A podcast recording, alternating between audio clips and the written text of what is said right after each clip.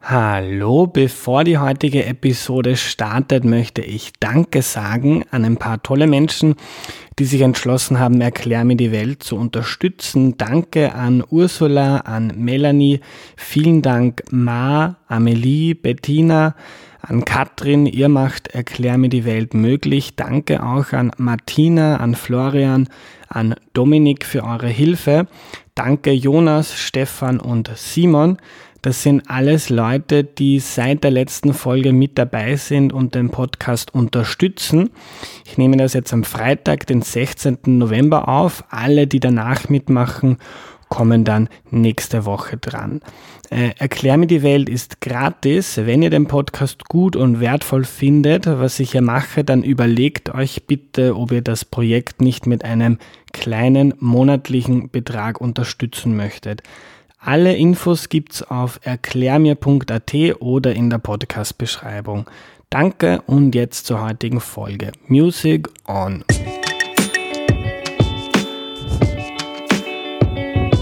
Hallo, ich bin der Andreas und das ist Erklär mir die Welt, der Podcast, mit dem du die Welt jede Woche ein bisschen besser verstehen sollst. Heute reden wir über die süßeste Sache der Welt, nämlich Babys und kleine Kinder, äh, wie sie sich entwickeln und was sie wann lernen. Zu Gast ist heute die Stefanie. Hallo. Hallo. Äh, bevor wir loslegen, stelle ich doch bitte kurz vor. Ja, ich bin Stefanie Höhl und Professorin für Entwicklungspsychologie hier an der Fakultät für Psychologie der Uni Wien. Fein. Äh, Stefanie, fangen wir ganz vorne an. Ein Baby wird geboren. Was geht in so einem Baby vor? Ja, das ist eine gute Frage. ähm, Fragen können wir sie nämlich nicht. Ähm, das heißt, wir müssen erstmal uns überhaupt überlegen, wie wir so eine Frage stellen. Ähm, ob wir uns das Verhalten der Babys angucken können, das ist auch nicht so ganz einfach, weil die können am Anfang noch nicht viel. Ähm, ob wir uns sowas wie ähm, physiologische Reaktionen, Herzschlag, Gehirnaktivität und so weiter anschauen. Ähm, da kann man dann schon ein bisschen was drüber erfahren, wann zum Beispiel ein Baby gestresst ist, ähm, wann es sich wohlfühlt, welche verschiedenen mhm. Zustände es da gibt, ähm, wie wach das Baby ist. Also Babys schlafen am Anfang ja wahnsinnig viel. Das ist auch mhm. sehr, sehr wichtig für die Gehirnentwicklung. Und ähm, ja, und dann, dann kann man weiterschauen, ne? was man sich dann genauer betrachtet, was die Kinder schon mitbekommen von ihrer Welt, wie sie die Welt wahrnehmen und äh, möglicherweise auch, was sie darüber denken. Aber wie gesagt, das ist dann immer sehr indirekt, weil wir es eben nicht fragen können. Ja. Ja, was kann ein Baby stressen? Ein Baby kann gestresst sein durch alles, was sozusagen sein, sein ähm, eigenes körperliches Gleichgewicht ähm, aus dem Ruder bringt. Ja, also ähm, wenn Nahrungsaufnahme nicht gegeben ist, wenn das Baby mhm. zu müde, zu oder zu aufgedreht ist, wenn zu viel um das Kind herum los ist, wenn da zu viel Anregung ist, aber auch wenn es zu langweilig ist. Also es gibt mhm. ähm, alles Mögliche, was ähm, das Baby sozusagen aus dem Gleichgewicht bringen kann. Und da ist jedes Baby auch, es können auch alle Eltern mit mehreren Kindern bestätigen, auch ein bisschen anders.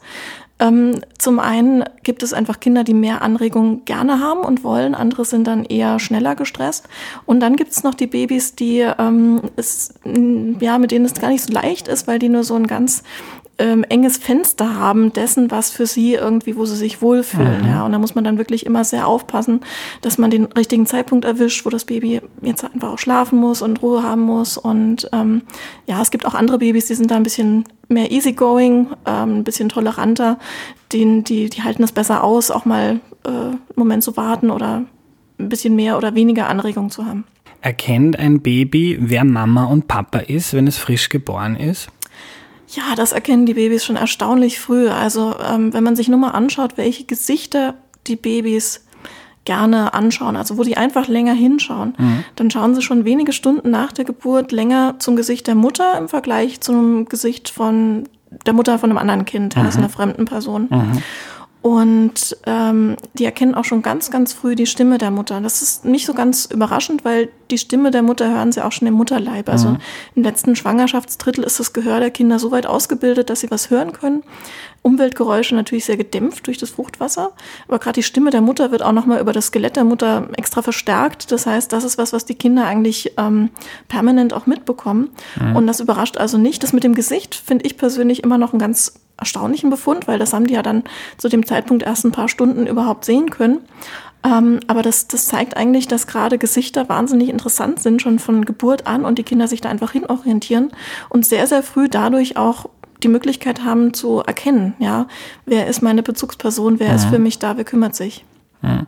Und wie ist das mit dem Papa? Könnte da, äh, wann fällt es dem Baby auf, dass es nicht mehr irgendwer ist, sondern mein Papa? Ja, das liegt natürlich auch am Papa, also wie viel er da ist und sich einbringt und ähm, und äh, so weiter. Also wenn ein Papa sehr engagiert ist und möglicherweise die ähm, in der frühen Pflege und im Kümmern um das Kind sich genauso einbringt wie die Mutter, bis aufs Stillen vielleicht, ja ähm, dann, dann ähm, sind das keine großen Unterschiede für die Babys. Ja. Also man muss dazu sagen, dass die Babys in den ersten Monaten zwar dann schon erkennen, dass es Mama oder Papa am Gesicht und an der Stimme, dass sie da aber noch relativ zufrieden sind, wenn auch jemand anderes sich um sie kümmert. Mhm. Also man kann ein Baby in den ersten Lebensmonaten noch relativ leicht auch mal zu Oma oder Tante oder Onkel oder so geben und dann so mit ähm, und variiert auch ein bisschen, aber so mit sieben, acht Monaten ungefähr fängt dann auch das Fremdeln an. Das heißt, den Kindern ist es dann nicht mehr so egal, mit wem sie da Kontakt haben. Es muss schon jemand sein, den sie regelmäßig ähm, kennen, ja, den sie akzeptieren und wo Mama oder Papa sie dann auch mal länger lassen kann. Das ähm, merkt man auch bei, ja, wenn man Tagesmütter oder sowas, ähm, wenn man da die Eingewöhnung macht, dass man da sehr behutsam sein muss. Bei kleineren Kindern, die nehmen das noch relativ locker. Mhm. Eine Hörerin hat mir eine Frage geschickt und zwar will sie wissen, wie wichtig das Stillen für die Beziehung von Mutter und Kind ist. Ja, das Stillen ist natürlich insofern schön, als da ähm, einfach viel Körperkontakt da ist, viel Wärme ist. Ähm, es wird bei beiden, bei Mutter und Kind, in dem Moment ein Hormon ausgeschüttet, das Oxytocin. Das ist, ähm, das hat erstens mal eine Funktion tatsächlich für ähm, ähm, das Stillen, das, äh, das der Muttermilchfluss sozusagen äh, da ist, wird aber auch, auch bei Erwachsenen noch mit ähm, sowas wie ja, äh, persönlichen Verbindungen, Liebe in äh, Verbindung gebracht. Ja. Also Oxytocin wird auch ausgeschüttet zwischen Liebespaaren zum Beispiel. Mhm. Ja. Ähm, aber man sollte jetzt nicht das Stillen als solches irgendwie überbewerten, weil man kann diese Situation von liebevolles Füttern, Wärme austauschen, Körperkontakt natürlich auch ähm, dann herstellen, wenn man das Kind mit der Flasche füttert. Ja, das Aha. ist, ähm, wenn man sich anschaut, zum Beispiel, wie ähm, sich das Füttern des Kindes bei der Mutter auch auf den eigenen äh, auf den eigenen Stresslevel auswirkt, ja, dann ähm, findet man, dass das Stillen durchaus für die Mutter auch entstresst, ja, weil wie gesagt, mhm. diese, dieses Oxytocin, diese Liebe, die da gegeben wird und empfangen wird, das ist einfach schön, das Beruhigen, das ist ein Gegenspieler von Stresshormonen, die wir haben mhm. im Körper. Aber das funktioniert eben auch, wenn die Mutter mit der Flasche füttert oder eben der Vater, ja. Und ähm, wie gesagt, so Körperkontakt herstellen geht auch so, ja, also zum, zum zum Flaschefüttern kann man ja auch das Kind sozusagen auf die nackte Brust legen oder so, wenn man das noch ein bisschen verstärken will. Ja. Aber ob das jetzt direkt an der Brust gefüttert wird, das mhm. Kind, oder nicht, hm, da, ja, das, äh, wie gesagt, finde ich, sollte man nicht überbewerten. Das ist eine schöne Sache, wenn es klappt. Es ist ja auch wirklich einfach praktisch für die Mütter. Ähm, es gibt nur einfach auch viele Mütter, die echte Schwierigkeiten haben aus verschiedenen Gründen und wo das dann eher noch mehr stresst, ja, weil es äh, möglicherweise mit äh, Schmerzen verbunden ist oder mhm. einfach nicht gut funktioniert von der, von der Nahrungsmenge und so weiter. Mhm. Ähm, ich, was ich oft gehört habe, ist, äh, die Beziehung von Mutter zu Kind ist immer etwas Besonderes und auch wenn man zum Vater eine extrem äh, enge Bindung haben kann, aber man war neun Monate im Bauch von äh, der Mama und darum ist es immer was anderes. Ist die Mama immer Nummer eins? Nein, das würde ich nicht so sehen. Also ähm, das Ding ist, dass das Kind kommt auf die Welt und ist, wie gesagt, von Anfang an darauf ausgerichtet, Kontakt herzustellen mit anderen Menschen, ja. Deswegen mhm. gleich diese Orientierung an Stimmen hin zu Gesichtern und auch dieses schnelle Wiedererkennen von Gesichtern und so weiter. Aber ob das jetzt die Person ist, wo das Kind vorher eben äh, neun, fast zehn Monate im Bauch war oder nicht, ähm, das ist für das Kind in dem Moment, das Kind ist erstmal sehr offen, ja. Mhm. Das ist gar nicht so relevant. Also wenn das so wäre, dann wäre es ja ein, ein, ein, eine Katastrophe irgendwie, Adoption oder weiß ich nicht, wenn na, ist natürlich eine Katastrophe, wenn der Mutter was passiert bei der Geburt oder so. Aber für das Kind ist das nicht, ähm, ist das nicht unbedingt das Entscheidende. Ja, so ein mhm. Kind kann auch, wenn es dann zu liebevollen Pflegeeltern kommt direkt nach der Geburt oder wenn eben der Vater die dominante Rolle als Bezugsperson einnimmt, ist es für das Kind ähm, genauso in Ordnung. Ja, das ist ähm, vielleicht von Seiten der Mutter her ähm, gar nicht so äh, einfach das sozusagen abzugeben, weil man hat ja nun mal das Kind neun Monate gehabt, mhm. ja. Und äh, vielleicht will man das als Mutter auch einfach die primäre Bezugsperson sein, das ist ja auch völlig okay. Mhm. Von daher ist das natürlich auch immer so die Frage, die Mutter wird da manchmal so ein bisschen als Gatekeeper bezeichnet, dass ähm, die Mutter auch ein Stück weit einfach entscheiden muss, wie viel Raum sie einer weiteren Bezugsperson möglicherweise einer anderen primären Bezugsperson dann gibt. Ja, aber möglich ist es und für das Kind ist das in jedem Fall völlig okay. Hauptsache, da ist jemand da, der verlässlich ist, der sensibel ist, der sich wirklich kümmert und der wirklich als äh, Bezugsperson für das Kind einfach verfügbar ist. Mhm.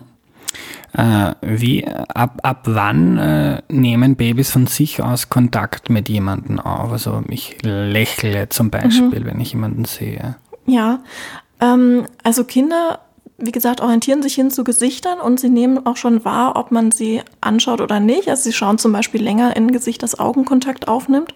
Das wäre sowas wie eine ja, Vorform von Kontaktaufnahme, mhm. eine wirklich frühe Form, die man schon kurz nach der Geburt sieht. Dann so richtig dieses ähm, soziale Lächeln. Ich lächle, weil ich jemanden erkenne und weil ich ähm, mich freue und vielleicht auch eine mhm. Reaktion auslösen will. Das beginnt so mit etwa sechs Wochen. Also da müssen sich junge Eltern ein bisschen gedulden. Mhm.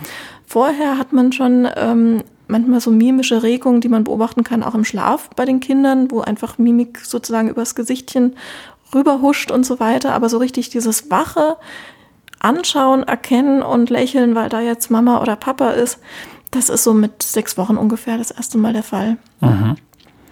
Äh, was man bei Babys beobachten kann, sie nehmen irgendwie alles in den Mund. Mhm. Warum tun sie das? Ja, ähm, Babys müssen natürlich die Welt, in die sie geboren werden, erstmal ordnen, ja, weil im Mutterleib, ähm, auch wenn sie, wie gesagt, im letzten Schwangerschaftsdrittel schon hören können, sehen können, sieht doch alles sehr anders aus und es kommen einfach wahnsinnig viele Eindrücke dann auf die Babys zu, mit denen sie konfrontiert werden. Und dieses Ordnen der Welt, da sagt man auch, die Kinder lernen zu kategorisieren. Also Gegenstände einzuordnen. Was ist das? Ist es was, was ich essen kann? Kann ich damit irgendwas machen? Hat das irgendeinen Effekt oder so? Und um das zu machen, ist es einfach ähm, wahnsinnig wichtig und hilfreich für die Kinder, wenn sie ganz vielfältige Erfahrungen machen. Ja. Das heißt, wenn ganz verschiedene Sinne angesprochen werden. Das heißt, sie nehmen was in die Hand, ähm, natürlich erst, wenn sie richtig greifen können. Das ist auch erst so mit sechs Monaten der Fall. Und dann ist gerade in dem Zeitraum, wenn sie dann wirklich greifen können und auch diese Hand zum Mund ähm, hinbekommen, ist es halt ganz typisch, dass der Griff geht dann direkt in den Mund, wo ähm, einfach die Zunge auch nochmal ähm, die Möglichkeit gibt, nochmal mehr Informationen über das Objekt zu sammeln. Ja, also die Zunge hat ja auch ganz ähm, äh, äh viele Sensoren, die ähm, es ermöglichen, etwas abzutasten. Ja, und äh, im Gehirn von auch erwachsenen Menschen, auch Kindern, ähm, wird diese Information aus der Zunge auch nochmal sehr detailliert verarbeitet. Ja, detaillierter als wenn ich jetzt ein Stück Haut am Bein oder am Rücken mir anschaue. Mhm. Ähm, das heißt, es ist einfach nochmal eine zusätzliche Information. Es gibt einfach ein runderes Bild, mehr, was ich verknüpfen kann mit dem Gegenstand und dann fällt es mir vielleicht leichter, den auch einzuordnen. Mhm. Ähm, wenn die Babys dann älter werden, äh fangen sie irgendwann an zu krabbeln und können da mal sitzen. Äh, äh, kannst du das kurz beschreiben? Wann, wann lernt man das? Das ist ziemlich unterschiedlich. Also mhm. motorische Entwicklung ähm, ist sowas, was die, für die Eltern relativ leicht zu beobachten ist, also viel leichter als sowas wie Denkentwicklung oder Wahrnehmungsentwicklung. Deswegen wird dem, glaube ich, manchmal auch ein vielleicht zu großer Stellenwert eingeräumt. Also klar, wenn ein Kind ähm, sich gar nicht schafft, fortzubewegen im ersten Lebensjahr, muss man auf jeden Fall gucken, was da ist. Aber im Grunde genommen ist es ziemlich normal in, einem, in einer sehr breiten Altersspanne bestimmte Meilensteine dieser Entwicklung zu mhm. erreichen. Also es gibt Kinder, die ähm, mit sechs Monaten schon wirklich professionell durch die Gegend krabbeln. Andere Kinder schaffen es vielleicht erst mit zehn Monaten. Wieder andere überspringen das Krabbeln komplett und fangen dann gleich an zu laufen mhm. mit zwölf Monaten, ohne richtig gekrabbelt zu haben. Ist alles völlig normal, ähm, ist alles völlig im Rahmen. Mit dem Sitzen muss man ein bisschen gucken, weil heute Kinderärzte empfehlen, dass man Kinder erst dann wirklich alleine irgendwo sitzen lässt, wenn sie das auch von der Muskulatur her schaffen, sich sozusagen selber aufrecht zu halten. Ähm, und bis dahin soll man dann eher Maxikose oder so, wo man die Kinder ein bisschen reinlegen kann. Mhm. Einfach weil das für die Wirbelsäule sonst nicht so gut ist. Aber auch da, ne, wann das äh, wirklich ist beim Kind, ähm, das kann mit sechs Monaten der Fall sein. Es gibt aber auch Kinder, bei denen ist es erst mit zehn Monaten der Fall. Wieder, alles völlig im Rahmen, alles völlig in Ordnung. Mhm. Muss man sich nicht wirklich äh, Gedanken drüber machen. Mhm. Äh, ein guter Freund von mir hat eine Tochter, die ist jetzt 18 Monate alt äh, und die läuft den ganzen Tag äh, schnell durch die Gegend. Machen das alle Kinder so? Man denkt immer so, die haben einen totalen Stress, weil sie müssen sofort von A nach B kommen. naja, ich glaube, was die meisten Kinder schon haben, ist irgendwie ein, ein, ein wahnsinniges, unermessliches Reservoir an Energie, ähm, das sie irgendwie loswerden müssen. Ähm, und dann ist es natürlich so, wenn jetzt ein Kind gerade gelernt hat, wirklich zu laufen selbstständig, dann wird es das natürlich einfach verstärkt machen und einfach ausnutzen, weil man muss sich ja vorstellen, dass die Perspektive plötzlich eine ganz andere ist. Ja, das Baby war die ganze Zeit erstmal völlig hilflos, konnte sich gar nicht fortbewegen, war also voll darauf angewiesen, was die äh, Bezugspersonen, Erzieher, Tagesmütter oder so dem Kind einfach bringen, mit dem es sich beschäftigen kann. Jetzt hat das Kind ähm, vielleicht die Möglichkeit beim Krabbeln sich fortzubewegen, aber ähm, sieht ja noch nicht sehr weit, ist immer noch ziemlich nah am Boden, hat also eine ganz andere Perspektive als das Kind, das dann eben mit zwölf oder vielleicht 18 Monaten wirklich aufrecht steht und durch die Gegend gehen kann, dabei auch noch die Hände plötzlich frei hat, also auch Sachen nehmen kann, also eine mhm. ganz andere Handlungsmöglichkeit. Völlig klar, dass die Kinder das dann ausnutzen. Ja, die Welt sieht auf einmal völlig anders aus und es gibt viel mehr Sachen, die man einfach kann. Mhm äh, wann lernen Kinder äh, Gefahren zu erkennen? Weil ich kenne das von der Kleinen, die, äh, die wird einfach wo runterspringen, weil sie nicht weiß, dass es da 10 Meter runter geht. Ja, das ist auch ganz interessant mit solchen, ähm, äh, mit solchen, ja, wenn man irgendwo abstürzen kann oder ob man das jetzt schafft, diese Ebene runter zu krabbeln oder zu, zu laufen oder nicht. Ähm, da ist nochmal ganz spannend, dass die Kinder das erstmal für sozusagen wenn sie krabbeln, eben für ihr Krabbel- und Rob-Alter irgendwie lernen müssen, hinkriegen müssen, wo sie jetzt hoch können und runter können und so. Mhm. Und wenn sie dann anfangen zu laufen, müssen sie quasi nochmal von Null anfangen, zeigen Studien, ja, weil plötzlich sieht, wie gesagt, alles anders aus. Und deswegen passieren dann auch nochmal mehr Unfälle, gerade in dieser ersten Phase, wenn sie es dann geschafft haben zu laufen, mhm. weil sie dann eine Ebene oder eine Stufe, die sie vorher mit Krabbeln super geschafft haben, plötzlich überhaupt nicht mehr einordnen können und darauf überhaupt nicht mehr ähm, richtig reagieren können. Ähm, ein, Tipp habe ich damals von der Hebamme bekommen, hat sich super bewährt, ist von wirklich klein auf, sobald das Kind sich irgendwie fortbewegen kann, immer wenn es irgendwo an einen Abgrund oder eine Stufe kommt, immer, immer das Kind nehmen, umdrehen, dass die Füße, der Hintern sozusagen äh, nach unten zeigen mhm. und immer sagen rückwärts, rück oder irgendein Wort. Das Wort ist ja egal, das verstehen mhm. die an dem Moment nicht. Aber immer irgendwas konsistent sagen, dass die, die Kinder sich früh dran gewöhnen, dass sie solche Abgründe oder Stufen zuerst mit den Füßen nehmen und nicht mit dem Kopf voraus. Mhm ja, das ist was, wo man echt äh, aufpassen muss. Grundsätzlich, dass es irgendwo runtergeht oder so, das ähm, können Kinder schon ähm, so mit einem Jahr gegen Ende des ersten Lebensjahres sehen. Ja, es ist nicht so, dass sie das visuell nicht ähm, wahrnehmen, aber eben, ob das jetzt eine, ein Abgrund ist, den ich selber noch schaffen kann, oder ob das jetzt einfach zu tief ist oder ich da stürze, das richtig einzuschätzen, das dauert einfach. Ne? Und ein, gewisser, ein gewisses Maß an Erfahrung müssen die Kinder natürlich auch selber einfach damit machen können, ne? dass sie mhm. ja sich halt auch mal wehtun, aber ähm, klar, dass man aufpassen muss, dass, dass da nichts Schlimmes passiert. Hm. Äh, was anderes, das ich beobachte, ist, dass Kinder äh, die unglaubliche Fähigkeit haben, sich jeden Tag wieder für dasselbe Buch oder dasselbe Stofftier oder dasselbe Spielzeug zu begeistern. Äh, wird denen nie fad mit irgendwas? Ähm, so kann man das nicht sagen. Also tatsächlich ist es so, dass man ähm, wenn wir, wenn wir zum Beispiel Studien mit Kindern machen, ist es ganz üblich, dass man dem Kind ein bestimmtes Bild oder Objekt ähm, wiederholt zeigt und dann darauf wartet, dass das Kind ähm, man sagt dazu habituiert, also dass dem Kind dabei langweilig wird und sich dann weniger damit beschäftigt. Und sobald man dann ähm, ein anderes Objekt oder eben ein anderes Bild zeigt, dann werden die Kinder wieder kriegen die Kinder wieder ein gesteigertes Interesse und sind wieder aufmerksamer. Mhm. Also grundsätzlich wird Kindern, ähm, wird gerade Babys auch eigentlich recht schnell langweilig. Also auch das können, glaube ich, alle Eltern bestätigen, dass so ein ähm, Baby mit einem Jahr oder auch ein Kleinkind sich nicht länger als fünf oder zehn Minuten wirklich intensiv mit irgendwas beschäftigen kann, in aller Regel. Ja, also dass man ein Kind eine Stunde lang mit irgendwas, ähm, mit irgendeinem Ball oder Spielzeug wirklich zufriedenstellt, ist nicht so. Auf der anderen Seite ähm, ist es natürlich schon sehr früh so, dass die Kinder auch sowas wie ähm, Lieblingskuscheltiere haben. Also nicht alle Kinder, ja, aber es gibt es einfach, dass sie dann sehr fokussiert sind und das ist dann was, was irgendwie für sie ähm, gut riecht, vielleicht nach Mama oder Papa riecht oder so und was sie einfach beruhigt und was sie dann gerne mögen.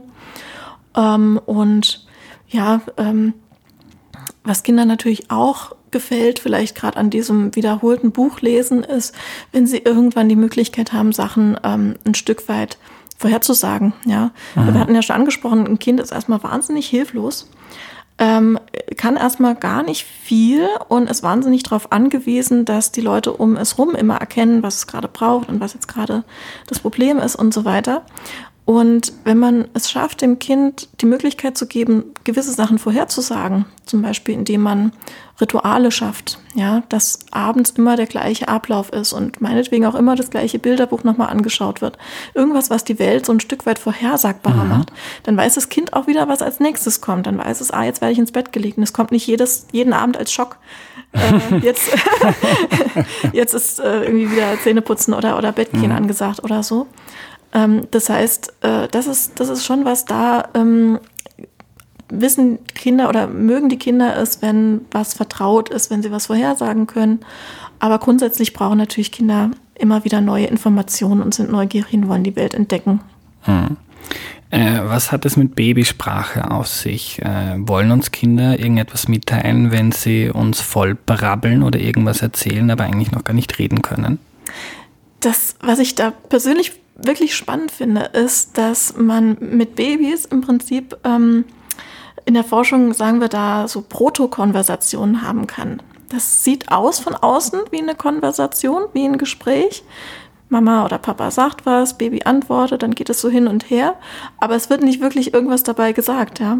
Das heißt, was die Kinder da wirklich üben und was auch wichtig ist für die Kinder zu üben, ist, wie funktioniert eigentlich Kommunikation? Ja, da geht's noch gar nicht um den Inhalt, weil Wörter, wie gesagt, kommen dabei noch nicht raus. Das kann irgendein Gebrabble sein. Aber die üben, wie funktioniert Kommunika Kommunikation, wie funktioniert Austausch zwischen Personen. Mhm. Und das ist natürlich wahnsinnig wichtig für die Kinder. Und von daher würde ich auch ähm, Eltern immer raten, darauf einzugehen, das mit dem Kind zu machen. Das ist erstens mal urlustig und ähm, zweitens mal ist das wirklich wichtig für die Kinder einfach auch da wieder, um dann auch im, äh, in der Interaktion mit anderen Menschen ähm, diese Vorhersagbarkeit ein Stück zu haben. Ja? Weil das Kind erwartet dann auch, irgendwann, dass es eine Antwort bekommt und ist irritiert, wenn das Gegenüber plötzlich das abbricht und äh, nicht mehr reagiert. Ja, und diese sozialen Erwartungen sind natürlich auch für eben den sozialen Austausch und Interaktionen auch zwischen erwachsenen Menschen wahnsinnig wichtig. Das heißt, das ist was, was die Kinder einfach üben und lernen, schon lange bevor sie wirklich wissen, was ein bestimmtes Wort heißt. Mhm.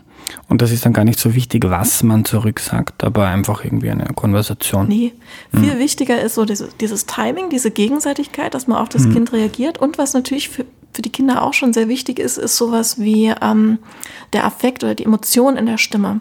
Also für sowas wie ähm, Sprachmelodie, damit wird sehr viel Emotion auch vermittelt und kommuniziert. Dafür sind die Kinder schon sehr früh sehr empfänglich. Das heißt, ähm, klar, wenn das Kind mich fröhlich anspricht, dann werde ich wahrscheinlich auch fröhlich zurücksprechen. Der Inhalt ist, wie gesagt, in dem Moment zweitrangig, weil das, die Sprache zu lernen ist nochmal eine ganz andere Aufgabe für das Kind. Aber ähm, wie ich auf das Kind antworte, welche Emotionen ich da in der Stimme habe, das wird es durchaus schon wahrnehmen. Mhm. Äh, am Ende würde ich noch gerne auf etwas eingehen, das auch ganz viele interessiert hat, nämlich das Thema äh, Betreuungseinrichtungen. Äh, wie ist das für Kinder? Äh, oder was passiert mit denen, wenn sie in eine Einrichtung kommen und plötzlich äh, Mama und Papa nicht mehr den ganzen Tag sehen? Mhm. Also auch da sind Kinder sehr unterschiedlich, was so ähm, einfach das Temperament betrifft. Es gibt Kinder, die grundsätzlich einfach ängstlicher, schüchterner sind und das wirklich schon sehr, sehr früh äh, kann man das feststellen. Andere Kinder ähm, sind sehr viel, ja, äh, sehen sowas viel lockerer. Was natürlich wichtig ist ähm, bei so einem Übergang, ist, dass man das sehr behutsam macht und zwar all das angemessen, eben nicht aber das wird auch heute so gemacht. Ja. Also eben nicht das Kind einfach hingeben und dann ähm, schnell sich verziehen oder so und das Kind hat dann den Schock und äh, mhm. plötzlich sind die Bezugspersonen nicht mehr da. Das, das weiß man heute. Also es wird ähm, häufig so ein Modell gefahren, dass man dann so eine wirklich lange, ausreichend lange Übergangsphase hat, wo Mama oder Papa einfach dabei bleiben, wo das Kind diese neue Umgebung erstmal erkunden kann, von der sicheren Basis der Bezugsperson aus und dann eben auch neue Kontakte und neue Beziehungen, neue Bindungen auch äh, knüpfen kann. Und da hängt natürlich sehr viel ab von der Betreuungseinrichtung, also wie das genau strukturiert ist und wie viele Personen ähm, für das Kind auch zur Verfügung stehen, beziehungsweise wie viele Kinder wiederum umgekehrt die Betreuungsperson zu beaufsichtigen und zu betreuen hat. Ja, mhm. da gilt natürlich auch, also je jünger die Kinder, desto weniger Kinder sollten äh, sozusagen auf eine Betreuungsperson kommen, damit da auch ausreichend Zeit ist. Mhm. Und gerade am Anfang in dieser Eingewöhnungsphase ist es halt wichtig, dass wirklich auch eine Beziehung zu dieser neuen Betreuungsperson aufgebaut werden kann. Und das kann dann durchaus eine wirkliche Bindung sein, eine Bindung auch vielleicht nicht gleichwertig, aber sehr ähnlich doch wie das, was das Kind auch zu Mutter oder Vater hat. Und wenn das gut funktioniert, also wenn da eine sichere Bindung da ist, wenn das Kind ähm, sich an die neue Umgebung gewöhnt hat, dann ähm, kann das eine wunderbare Erfahrung sein, auch mit Gleichaltrigen. Aber wie gesagt, es ist erstens mal abhängig vom Temperament des Kindes, dann von der Betreuungseinrichtung, ob da wirklich auch genug Betreuungspersonal da ist für die Anzahl der Kinder, die da sind ähm, und wie man dann eben diese, diese Übergangsphase gestaltet. Auch mhm. wichtig natürlich, dass die Eltern sich selbst dabei wohlfühlen, ja, weil die Kinder kriegen das natürlich auch mit, wenn man selbst dann irgendwie Angst hat oder ein schlechtes Gewissen mhm. hat oder eigentlich gar nicht gehen will oder so. Das ähm, ja, ist, ist äh, ziemlich viel Arbeit, aber es kann sehr, sehr gut funktionieren. Mhm.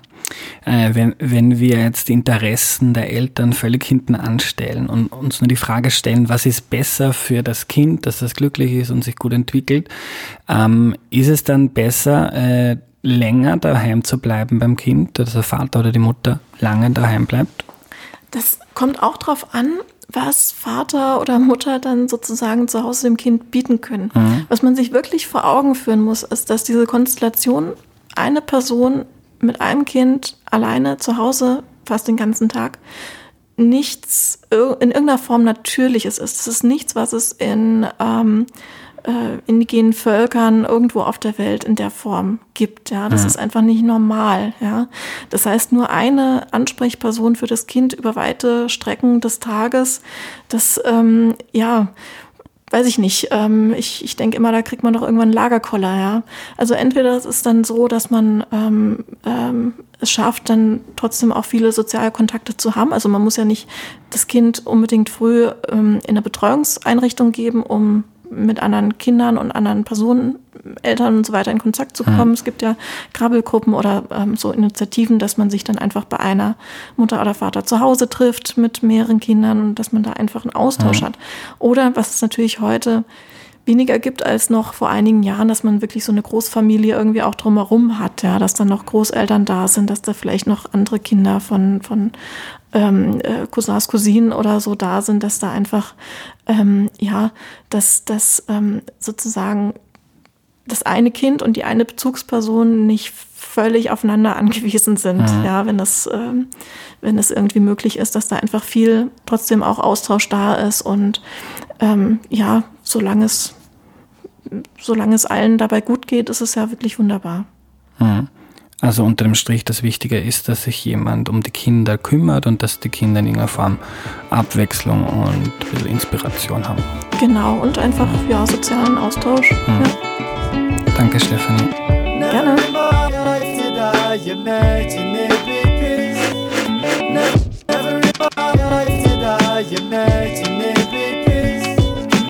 Wir lernen also, wenn ein Baby geboren wird, kann es nicht sehr viel, aber auch schon früh nach der Geburt merken Babys, wenn ihnen jemand in die Augen sieht. Das weiß man aus Experimenten. Neugeborene Babys schauen länger in Gesichter, die sie ansehen. Eltern müssen sich aber etwas gedulden. Erst mit circa sechs Wochen können Babys quasi von sich aus Kontakt aufnehmen, also etwa bewusst Mama oder Papa anlächeln.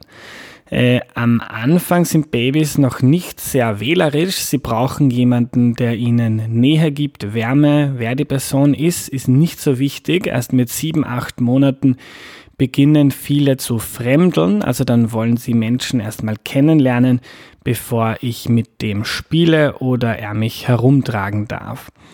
Äh, beim Stillen wird dasselbe Hormon ausgeschüttet wie bei Liebespaaren. Das sorgt auch dafür, dass die Mutter ruhiger wird, entspannter. Aber, sagt Stephanie, das Stillen dürfen wir nicht überbewerten.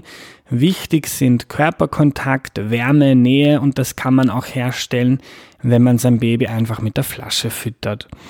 Wir lernen auch, dass Mama nicht per Gesetz die Nummer eins ist. Babys sind von Beginn an soziale Wesen, wollen Kontakt zu anderen Menschen herstellen, orientieren sich an Stimmen, an Gesichtern und die Mama hat da nicht wirklich einen Vorsprung. Ein Vater, der sich sehr um sein Kind kümmert, kann genauso eine intensive Beziehung aufbauen wie die Mutter. Das Kind braucht schlicht und einfach Bezugspersonen, Menschen, die sich Zeit nehmen, verlässlich und sensibel sind. Äh, was ich noch total spannend fand, ist der Gedanke, warum Kleinkinder ständig wild herumlaufen. Äh, Babys sind extrem lange hilflos und auf andere angewiesen und kriegen von der Welt nicht viel mit. Irgendwann kann man dann stehen und laufen and the world is yours. Man hat plötzlich die Hände frei und sieht mehr als nur den Boden beim Krabbeln und dann will man natürlich die Welt zerreißen. Was kleinen Kindern sehr gut gefällt, ist, wenn sie die Welt irgendwann ordnen können, weil sie eben so lange hilflos sind und wenn man dann ein Buch mal kennt und weiß, dass auf der nächsten Seite der Hase ins Bett geht, dann ist das für ein Kind etwas ganz Tolles. Äh, das war die heutige Folge. Wenn sie dir gefallen hat, überleg dir bitte, ob du Erklär mir die Welt nicht mit einem kleinen monatlichen Betrag unterstützen möchtest. Alle Infos dazu findest du, wie gesagt, auf erklärmir.at oder in der Podcast-Beschreibung. Danke an alle, die das Projekt möglich machen. Danke fürs Zuhören. Bis zum nächsten Mal. Tschüss.